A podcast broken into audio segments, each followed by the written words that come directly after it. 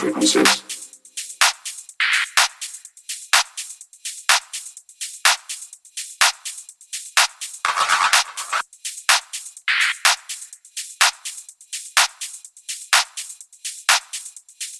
frequencies,